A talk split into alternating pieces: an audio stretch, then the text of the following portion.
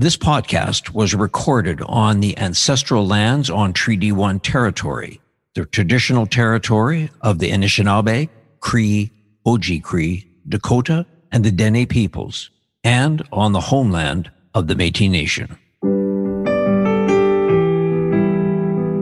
This is Humans on Rights, a podcast advocating for the education of human rights.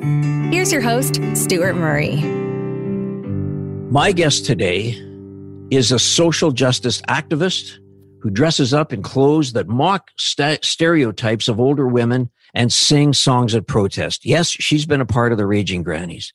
My guest today is MJ Willard. MJ, we have got so much to unpack because really your life story, it's about education, it's about racism, it's about traveling the world, it's about bringing a family into Winnipeg, your life journey, frankly, is one that anybody should be looking at making a documentary of. It's an amazing journey. And I'm so delighted to spend some time with you today. Welcome, MJ Willard. Thank you. Thanks for inviting me. Let's start from the beginning. Okay, so this is your story. You were born, as I said, uh, in Missouri. You clarified that's not exactly right. You were born in Missouri. Missouri. Missouri. Okay. Let's start with your beginning, MJ, and walk us through your life story, bringing you to Winnipeg and the power of protest. Okay, well, I've always been interested in social issues by and large from the first teaching job I had where I taught in a school with no no phones, no toilets. The kids walked to school barefoot. And where was that? Where was that? that was in Alabama in 1970. Wow. I, I think that's what probably perked up my ears. I grew up in Missouri, average family with everything you could possibly want, a couple horses in the backyard, you know, that sort of thing. But I always wanted to be a veterinarian. And that's kind of how my sojourn developed. But I couldn't get get into vet school right away because I was a girl. In '68, they didn't take girls in vet school not very easily anyway. Right. And so how many times did you apply? 17. 17 times. Yep. And I had one one stateside interview left. I had been accepted in the Philippines and I would have gone. But Tuskegee offered me one more chance and um, they accepted me that year. And what school and what city are we talking about, MJ? Tuskegee Institute, now Tuskegee University, is in Alabama. So I ended up back in Alabama again. Right. Um, I had been in Alabama for that first teaching job, then I'd been in Virginia, and then got accepted in the school. And it, it's in Tuskegee Institute, Alabama, which is basically Tuskegee, Alabama. And and tell me about growing up in that community. I mean, you know, that's kind of the South, and so you know the notion about uh, i mean today you know the black lives matter and and this this systemic racism any sort of sense did that appear as part of your uh, your day to day life there? It was. It was basically a black town. Um, there's one street for white people, pretty much. I was on that street. I bought a little tiny house. I'm not sure really that it impacted me as a child because I was 28 years old when I got into vet school. And that's when I moved there. Vet school is a very compressed mode, what takes physicians with similar qualifications eight to nine years to complete. We do it in four. So life really, other than research and and um, going to school, there wasn't much else. So MJ, just to put in perspective for a second, so at vet school, which you applied for 17 times, successful on 18. No, I was, I got in the 17th. Oh, you did. Okay, sorry. I, I you got in the 17th time. So, so MJ, what was the the racial componency, or even the the you know the men and women? What you just talk a little bit about what what was the makeup of the people that were attending vet school? Okay, the class size was sixty. Yeah, and I think four of us were white. And mostly Maybe men, five. mostly women. I mean, I, I know it was difficult. Still, mostly, predominantly men. Still, right. So, but there were some there were some men of color that were uh, in. The school is a black university it's it's like Howard University It's predominantly a black university for blacks. The undergraduate was probably 90%, 95% black. The vet school, I'm not really quite sure how they decide which whites get in, but the school is principally there to educate blacks where they can't get in anywhere else. And, and what was your experience as a white woman in that environment? I didn't see any difference between me and the next person. I mean, when you're trying to get a calf out of a cow and you've got chains on the calf and you're pulling, you really don't care who else is pulling on the chains. you got to get the calf out. we, we, treated Fair each enough. other as equals. We all had come from a variety of schools. I don't think any of us had gone to undergraduate school there. So you get your vet degree. Now, now what do you do? Uh, we, we all started applying for jobs. Now, we always kind of wondered why they had us in a dual doctor of veterinary medicine PhD program. Didn't really think much about it because all we really wanted to do was go to vet school. But out of the 60 of us, one of us got a job, and that was me. And I got a job in Canada. I applied 75 times to jobs in the US. 75 times you applied? Not even an interview. Really? Yeah. And I was the top of my class. Well, now, wh- why would that be? Well, my real name is Martha Joe, very Southern. Right. Went to a black school without the internet, without uh, pictures on CVs. People just assume you went to a black school, you're black. And a lot of places still did not in 78 want to consider hiring a black to see people's pets. And even up here, the first night I put in an IV and a cat, the lady said, Where are you from? Because I had a really southern accent. Right. And I said, Alabama. She said, Oh, okay. So, MJ, you you find yourself applying for 75 places you apply. You don't get it, and that's in the United States. You're not successful, but you come north to Canada. Yep. Did you know there was an opportunity here, or how did you seek the opportunity to come to, to Canada and particularly Winnipeg? I went to Winnipeg because I picked up a Canadian Journal of Veterinary Medicine and looked in the one ads, and Winnipeg had an opening. So I applied. They couldn't find me in the airport because they only asked what I'd have on. They, they didn't ask about what my pigmentation was. They couldn't find me because I wasn't black. So they also thought that you were potentially a woman of color. Yes. Yeah, talk about uh, just sort of how people's you know imagination and uh, and and getting a sense you know who you are and and jumping you know leaping the alphabet to to to make assumptions. Yeah, and that's been something that you know up until this time you've had to live with that through your early years growing up in the United States. Yeah, the first um, uh, hurdle was being a female in a male dominated profession. And then being a black, in quotes, female in a male dominated profession. I was female. They were not common yet. They were more prevalent, but still not common at all in 78. Most of the industry was still men because they were already out in practice. And um, black. Right. Who's going to hire a black female?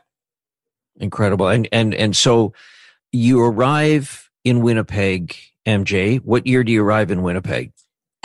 82. In 82. Okay. And you've got an opportunity to sort of practice your profession. Yes. Then walk us through. So I mean, you you know, on your resume, which I've read, and as I said, I, would read it, but we'd have run out of time on the podcast. Yeah. um, you know, you education is something that has just been a part of your life in in so many ways. So now you're a veterinarian. I'm really a professional student. I occasionally work. Right, I've got it. But let's let's so let's share that. So you're now a veterinarian, and you decide that you're going to go to med school. Yes, that wasn't really my choice per se.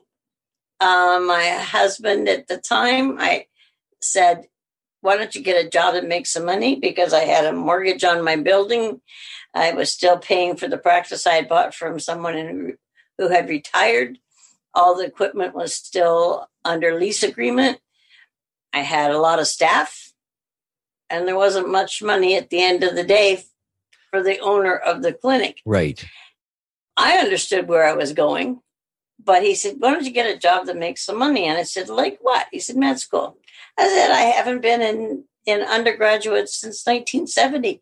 There's no way I'll pass the, the exam because it's based on your undergraduate performance, not not on professional. And he says, I pay you right. So I did. And I sent in the application.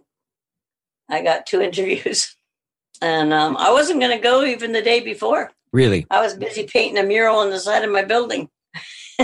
now you've just you're you're a practicing vet. You're finding that uh, it's a tough go financially just no no i actually didn't i loved veterinary medicine so i was going to say financially just with the i was the, the oh, tough yeah. goal was getting the fight I, I know you loved it because you, you come by it honestly i mean anybody yeah. that tries 17 times and gets in you know so I, I understand that part mj i was just saying that financially you were looking at another opportunity i don't know how you find that opportunity in a full running a full vet clinic but you seem to manage that somehow how did you do that I went to med school during the day.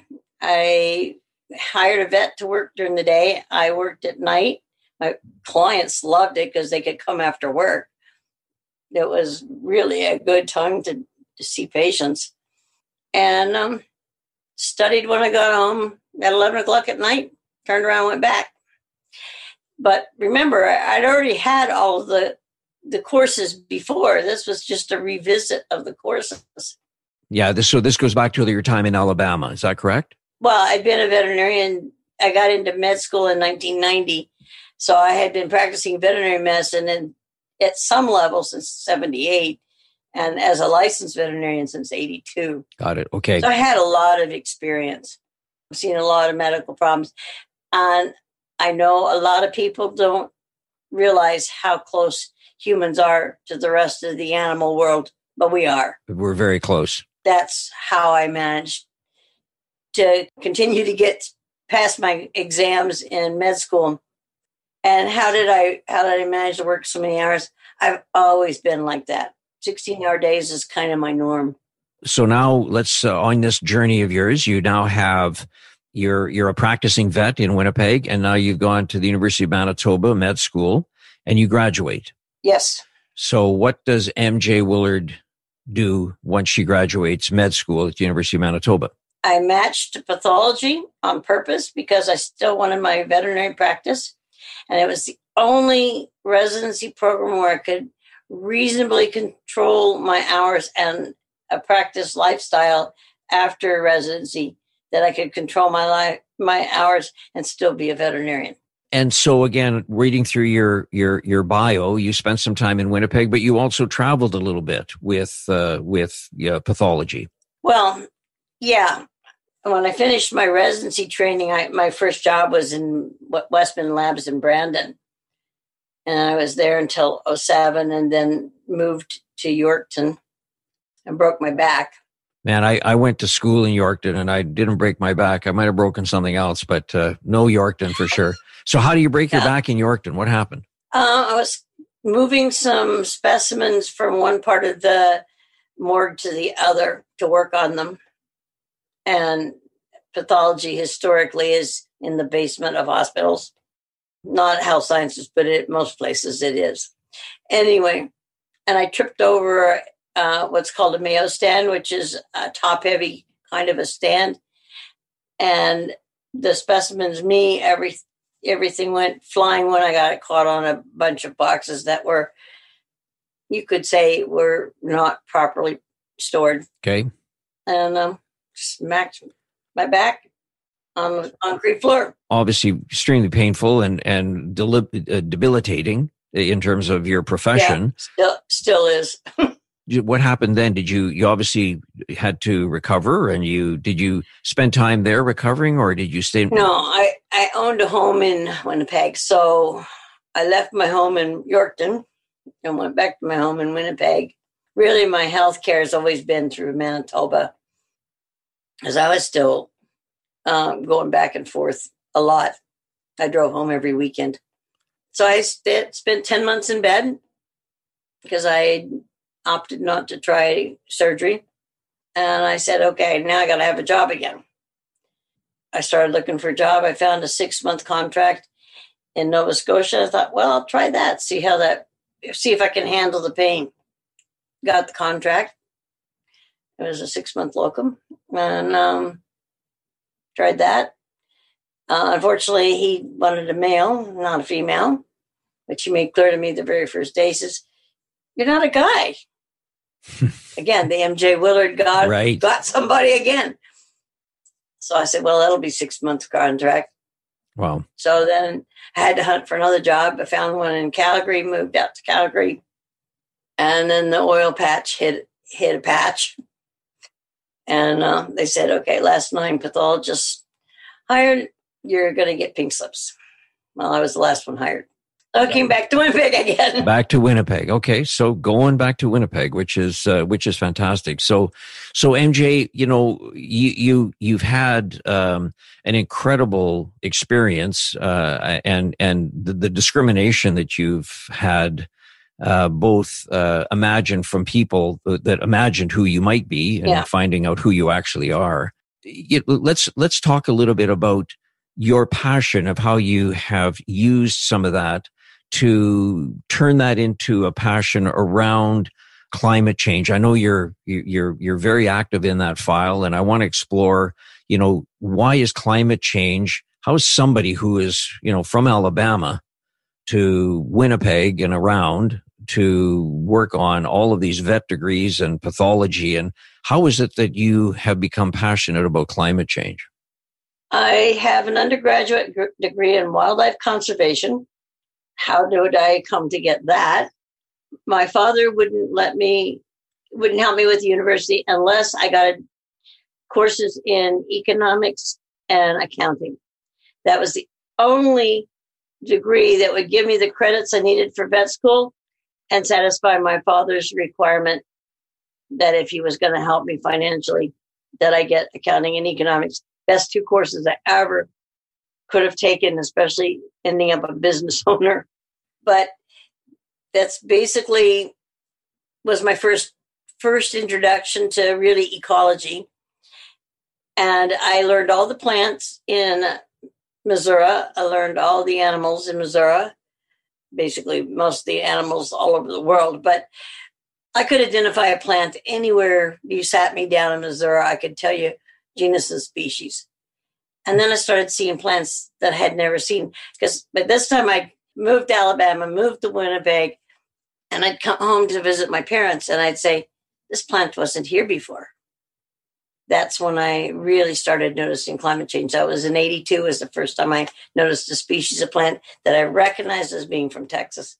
And why was it growing on a country road in we had a cabin and it was on the road to the cabin and where was this? Was this, this in? You're getting passionate about about climate change. Let's talk. Let's talk about that.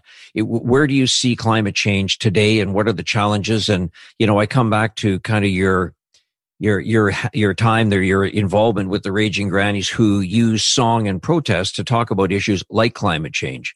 And that's why I jo- joined the Raging Grannies. I like to sing for one. Can't sing very well, but I like to sing.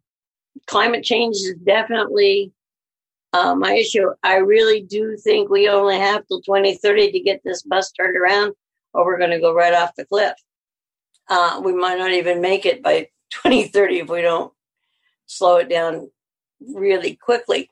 I mean, obviously, I'm kind of a protester. I protested not getting into vet school by just driving him crazy by showing up every year for interviews. But this was a, really my first time actually protesting with a group I loved it. Yeah. I mean, I was kind of a political animal anyway, but this just was um, extra juice for the engine. Right. We're going to get back to some of the other issues that you're passionate about. In the meantime, I want to just get a sense that, you know, somebody who loves to sing, somebody who has, you know, kind of, you, you say you're a protester. I think you're somebody who is, is, has got a tremendous sense of moral compass that you stand up for what you believe you know, tell me about uh, singing about protest. What what does that feel like, and walk us through that experience. The advantage to protesting by song, especially if you're dressed up like a little old lady, you're not threatening. Right. Nobody thinks that they need to haul out their AK 47s or whatever weapon they might choose. Up here, I guess it has to be knives, but, or let's hope it is. anyway, you're not threatening. You're just making a point. Right. And people ask, why are you doing it? For the grandchildren. Right. Now, I don't have any children. I, I, I do have grandchildren now, but I don't have any children. So figure that one out. Well, we're going to get to that because I know you you brought a Syrian family here, but we'll get to that. We're not. I'm not leaving the planet to myself. I'm leaving the planet to the generations behind me, and that's what drives my interest in getting the word out quickly to climate change. And I'm realizing now more and more the young kids now that they've been online for a good solid year, they actually are pretty well educated. Now we have to teach them to educate their parents and the grandparents who still might not have tweaked to it. That we actually have to really move now quickly. And and you know, if you were to say, you know, I don't know if there's a because I think what you do as a raging granny, you take you take you kind of make up your own songs. You might use sort of a melody that people might be familiar with, but you change the lyrics to make a point. Right. Is there something, MJ, that if you were to sort of give somebody a, a, you know sort of they asked you what's and i know one thing it's always difficult because there's way more than one thing but if there was one thing that you would say that you know from a, a sense of protest around the issue of climate change what, what do you think the one thing that people might sort of pay attention to from your perspective hopefully uh, the thing i want to get across is the mechanism of what's causing it and also how fast we have to change and we've already proven this year with the pandemic that human behavior can change really fast if it has to. We've proven that one now, which was something before. Well, we can't do that. It's just too hard. Now they know we can move. Right. People can get up and go. So I would say those are the two principal things making people understand the cause and how the cause is driving the whole scheme of things and how short a time we really have. And that's by that's by explaining the facts right. over and over and over again using sort of a, a trump analogy. If you repeat it enough times people will eventually believe you. But this time i'm going to use facts real facts and real science you know no totally so so mj what do you say to people that say you know would would kind of be on the other side and sort of say, ah, you know, really, uh, you know, we live in wide open spaces. Uh, you know, I don't know how that if we lived in a city, yes, you know, a big city with pollution and, you know, the LAs and some of these big cities that have that smog and issue. But people with the wide open spaces in Canada, how do you counter when somebody sort of says, well, we really don't have that issue here? There's only a few places in Canada that should still be wide open places. Most of them were were woods. We've cut down, we've deforested our own forest so long ago that nobody thinks about it to make these factory farms where you see canola for miles and miles and miles. Yes, it's very pretty, but it's actually not the way um, we're set up to be. So those wide open spaces need to be closed in. We need to put hedgerows back in because tree roots hold the soil in, hold the moisture in, makes us more resilient to to drought, we have to rebalance what we want it to be to control the temperature. So MJ, let's we we've got a, a, number of other issues. I just want to get your sense on you know, during this during this podcast. I know you, that you spent, and we didn't talk about this in the intro. As I said, there's just too much to cover off in the intro. But one thing I want to just come back to is that you spent a bit of time at the Aboriginal Health and Wellness Center, and you mentioned that one of the things that you're very passionate about is reconciliation of Indigenous peoples of Canada. Yes. Draw that out for us and and uh, let us know what what's your what's your passion there. Why is it, and what do you hope to accomplish through, whether it's through protest or just through education? Both. I think protest where it's appropriate, as long as it's it's the uh, non-intrusive old granny style, where people think, oh, isn't that cute? That's a great way to protest, but also by education. And what I see is a lot of parallels between what I experienced in Alabama with blacks, where I could still find colored signs and white signs when I was there.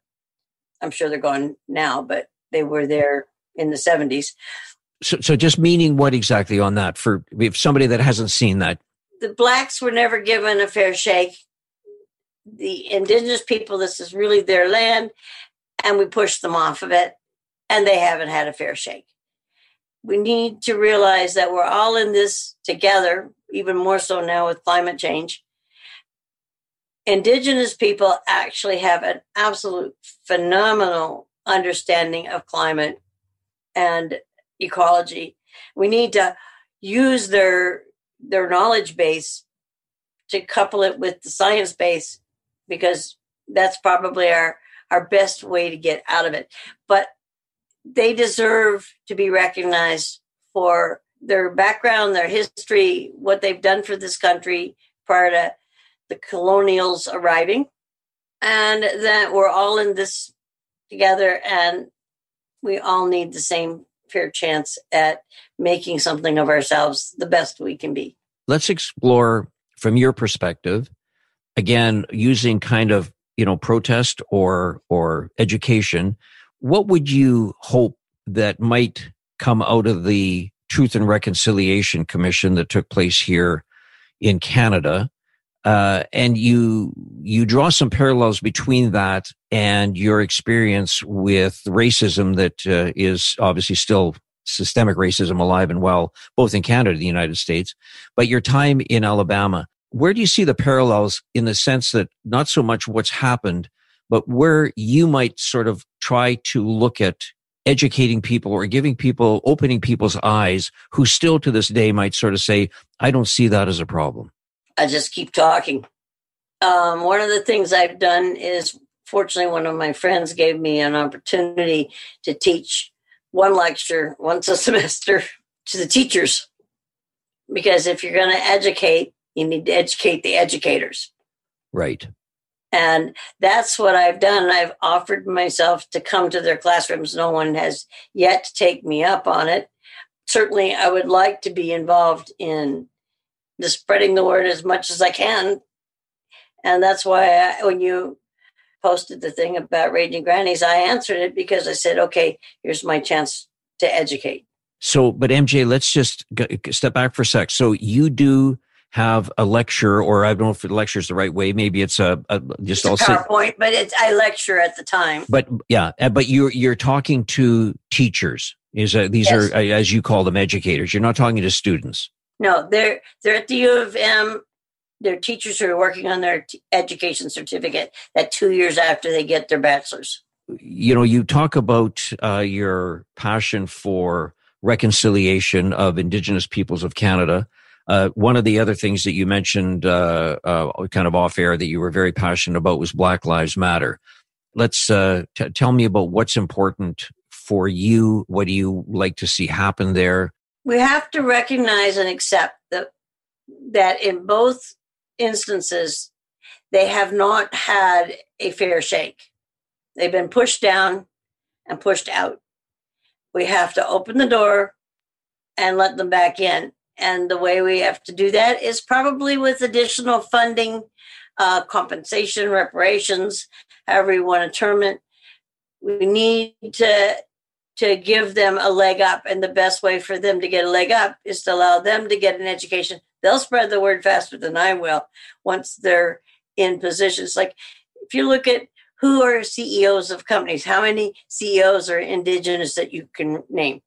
Right. How many blacks are CEOs? Blacks are starting to come up now, but indigenous have got quite a ways to go yet. And we just have to make those opportunities. That's one thing I learned when I was in vet school. That was right when blacks were starting. It was right after the Voting Rights Act in in uh, 64. They were throwing money at the black universities to get blacks well educated. They brought in lecturers from all over the country. We had the best lecturers in the whole of North America would come to and teach us in blocks. But that's what you have to do. You have to give people the opportunities. And sometimes you have to give them a leg up. You have to put on your, your thing when you're posting a, a job announcement. Open primarily to Metis, Indigenous, or other visible minority. Something like that on your posting so that they get a chance. So you're making sure that you you sense that you're very open and you're you're you're trying to sort of attract and let people know because I think it's been said to me many times that if you're a person of color or you're indigenous person or marginally racialized person, that if you're going to an interview, uh, most of us, well, you know, me being white, you never have to sort of think about who might be on the other side of the table. You just assume it's going to be another white person. Yeah. Whereas others wonder, you know, how are they going to be perceived? Exactly. I had the apprehension, not as a veterinarian, but I had it applying to vet school. I said, oh my gosh, I'm female. What are they going to do with me? And most of us probably clutched in the interview because we really didn't have the confidence. And I think the only reason I relaxed in that last stateside interview was because I knew I was going to vet school. And the guy says, When are you going to quit? I said, Pushing up daisies or get a letter of acceptance. Take your pick. But that's the kind of confidence, excuse the, the term, white privilege that you come in with. You've got it. You don't think about it because you've always had it. But for somebody who's not always had it, you do think about it. And that's what we have to work on. That's how we get rid of racism in our society is that everybody has quote unquote white privilege. They have that confidence. I deserve to be here. I have the right to be here. And and would you say that uh, MJ? I'm not going to ask you your age, but um, just care. knowing that you, yeah, well, okay. So I, I just want to put it in perspective. So how old are you? I'm 71. In in your time from you know looking from Alabama, the South into Winnipeg, Canada, what have you seen uh, that has changed, if anything, around systemic racism, whether it's you're talking about people of color or you're talking about Indigenous peoples of Canada? Certainly in job advertisements, I see that there's a move towards trying to let people self identify as a minority so that they do get maybe a harder look at the resume. Maybe their, res- maybe their CV is a bit thin compared to the white guy who's always had everything but because they've self identified as indigenous or black, okay, he's got a pretty strong CV. Let's just look a little closer at it. I've seen that kind of a change. Up here, I think people are by and large more accepting, although there's a lot of people who are not accepting. I remember one campaign when they said he doesn't speak English, and then we're speaking of Stéphane Dion, probably one of the most brilliant guys around, but everybody just pushed him down because his English was not fluent. Right, and you're you're referring to the the former federal liberal Yes. leader who was uh, was uh, campaigning uh, to be the prime minister at that time. Right. Uh, You, uh, you were involved in that, I take it. Yes, it was. On the side of politics, let's just spend a bit of a moment on that. I mean, you you have actually put your name on a ballot and you've run. Yes. What was that experience like? Well, it's a lot harder than you think it's going to be. It's funny, I'm reading Obama's book right now, and I'm going, my gosh, running for president is way harder. My dad always wanted me to grow up to be president. it's way harder than than running in a local election, but it's very much the same at the same time. Just different, like massive different scale. massive massive scale size yeah you don't you don't know every everybody that works on your campaign when it's that big but in a small scale like a provincial election you do you know everybody you know who's out on you even know which street they're working on it's the same. You run into people who go nah and you can't convince them even if you run into them three or four times in a campaign. But you keep working. Maybe the next time they'll be happy. Maybe they'll notice. I've run in one riding twice two consecutive elections. I got better accept i got more acceptance the second time. So MJ, you, you look at your you, what you've done in your in your career, and be, politics being one of them, and it's always a conversation. I think that anybody who has been interested, been around, or been involved in politics, the question always comes up about why do you think people are so cynical about politics? What what, what when people say that to you, or you hear that, what what do you what's your response? um, my response is to basically spend more time studying what's going on because you get a soundbite of you know 10 seconds on the news, you don't get to see the whole picture. You actually got to get your hands dirty to figure out what's really going on. And really and truly, politicians in all the parties, with a few notable exceptions, actually are doing it for the right reasons. They're there because they really want to get their constituents something that their constituents have expressed that they want. And it doesn't really matter who we are. And and there has to be give and take. There should be more give and take. There's less give and take probably now than there was even I guess 15 years ago when I started. But I think climate change and the pandemic may help, I hope, fix that before it's too late. No, fair comment. I, want to pick up on a couple of things uh, that we talked about uh, earlier on. You, you, you, we talked about the fact that you know you are um, and you have performed with the Raging Grannies, a singing protest. Yep. I think what you said, and correct me if I'm not wrong, but you said that you you're not a grandmother, but you have grandchildren. Yes. I think I know the answer to that, but uh, you, in your words, how is it that you're not a grandmother, but you have grandchildren? Well, when Trudeau said he was going to take 25,000 Syrian families, one of my friends who was Syrian, actually was my pharmacist at the time, we worked in the same clinic. He said, Will you take a family? And I said, Yes. So I signed up to take a Syrian family when they brought the 25,000 in.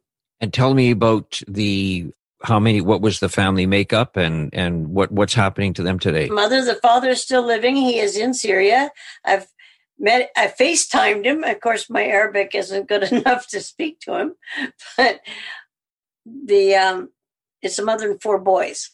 Now the boys range now from 27 down to 11 okay and they're still in winnipeg yeah three of them are in university and the one is in um, finishing up his elementary school year. And so, just to understand, MJ, the mother's with them here, but the father is back. Still back in Syria, yes. Yeah, and do they get a chance to visit, or how does that? I mean, obviously not COVID related. I understand that, but pre pre COVID, did they get a chance to visit? Uh, no, no. There's no visitation, and right now they've finished their third year of their PR, so they actually don't have a passport anymore. Their Syrian passport uh, has long since expired and they still don't have a Canadian passport. Yeah.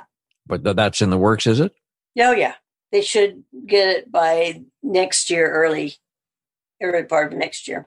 MJ, a good experience to be somebody who brings a family from Syria here. You're- Do it again in a minute. In fact, I'm trying to trying to figure out how to.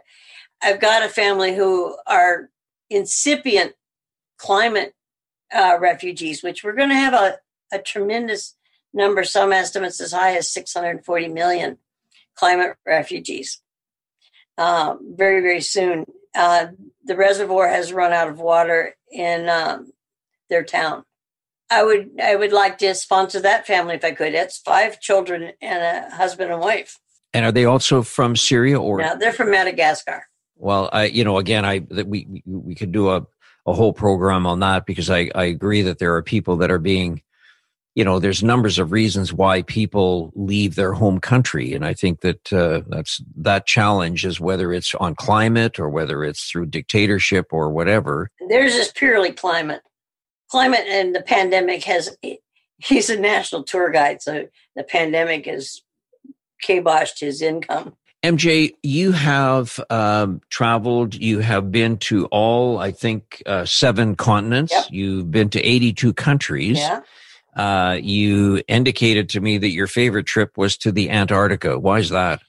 It's just so peaceful. They don't allow very many humans to come and interfere in the climate. The animals have no fear. They've never been hunted. They have no instinctive, oh, these are the kind of ones, these are those animals that come and get you. They walk right up to you. I actually put my foot in some of the pictures to show I wasn't using a telephoto. Really? Yeah. And and how long were you there for? Three and a half weeks. And we went around to a bunch of the research stations, most notably the English and the Ukrainian. Ukrainian mostly because it was Christmas, Ukrainian Christmas that day. right, right. Um, just to see how you cope with with a, a, an inhospitable climate 12 months of the year. I mean, for a Winnipegger, we were there in July. It was summer. It was right. not. It wasn't even a cold winter day. right. Yeah, for sure. But for sure, the Americans froze. And, and and and I love the fact that the way you refer to yourself as a Winnipegger, and then those Americans, even though I know where you were born. Yeah, I'm I'm definitely, and I I do vote in the election there as well as up here. MJ, what was your, if you have one, do you have a favorite uh, uh, protest song that you recall as a raging granny, or what the issue was? Um, the issue was climate change. Do I remember the words? No, but I sang it for two and a half hours at the big climate change uh, rally after Greta Thunberg was um, making her rounds, and we had that big one at the the ledge with I don't remember how many thousands of people there were, but there were lots. We sang that song for two and a half hours till the entire all the people walked the whole route. Wow! And that was the Raging Grannies that were. That was the Raging Grannies. Yeah, we all had on our hats I mean, you can recognize us by the fact that we wear these goofy hats covered in lots of pins from wherever. We wear long dresses. I wear a wig because it seems like invariably there's a protest going on when I'm also running in a campaign. So I actually wear a black wig when I'm when I'm a raging granny. Right. right. Um, because I don't want to be door knocking the next day and they go, "Oh, you were at the protest. right. You're a raging no. granny. Yeah. Well, that, that's a badge of honor, I think. You know, MJ, I want to just sort of circle back a little bit to this notion about protest.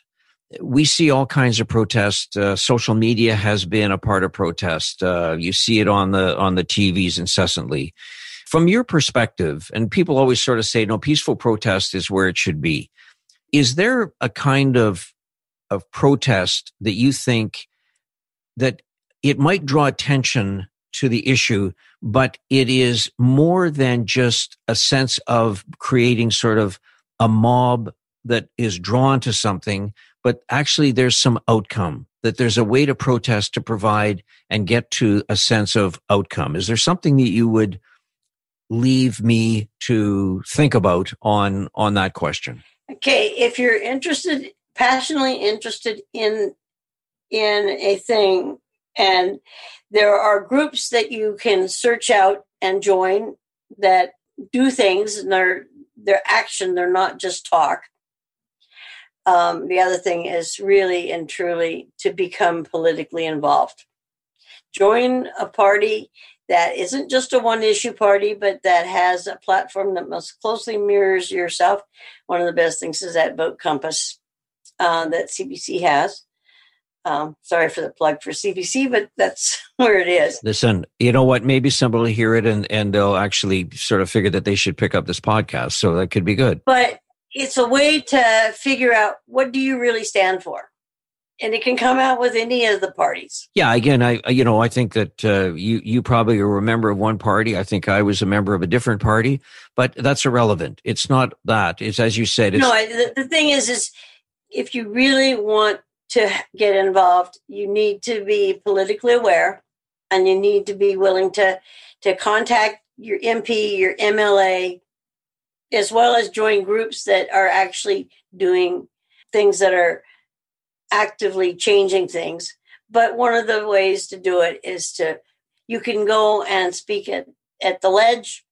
I mean, you might be there all night, keeping them there, but you you really need to to become more than just walk down the street hey i was at the party. You need to put more behind it. You need to get active. You do need to be active. Good for you. But don't burn the place down. Right right. So mj willard um, uh, you know as i said a social justice activist with a, a, resume that is uh, unbelievably uh, rich in terms of education, in terms of politics. It has been a pleasure to spend some time with you on Humans on Rights podcast. I thank you for your time. I thank you for what you do. And uh, I look forward to being on the steps of the legislature, listening to you in tune or out of tune. It matters not, MJ, but your voice is going to be heard. Thank you very much. Thanks for letting me have this piece of platform for my voice. Humans on Rights is recorded and hosted by Stuart Murray. Social media marketing by the creative team at Full Current in Winnipeg. Thanks also to Trixie May Bituin. Music by Doug Edmond. For more, go to humanrightshub.ca. A production of the Sound Off Media Company. You looking to make the most out of this life and optimize your personal wellness? Then check out the Natural Man podcast. Join me, host Mike C., as we explore all areas of human wellness physical, mental, and emotional. Learn strategies to optimize your own well being and be in the driver's seat of your own health. Remember, your doctor works for you. Learn biohacks, neurohacks, ways to improve sleep, and ways to optimize your body and your mind. Check us out on Apple, Spotify, the Fountain app, and at naturalmanpodcast.com.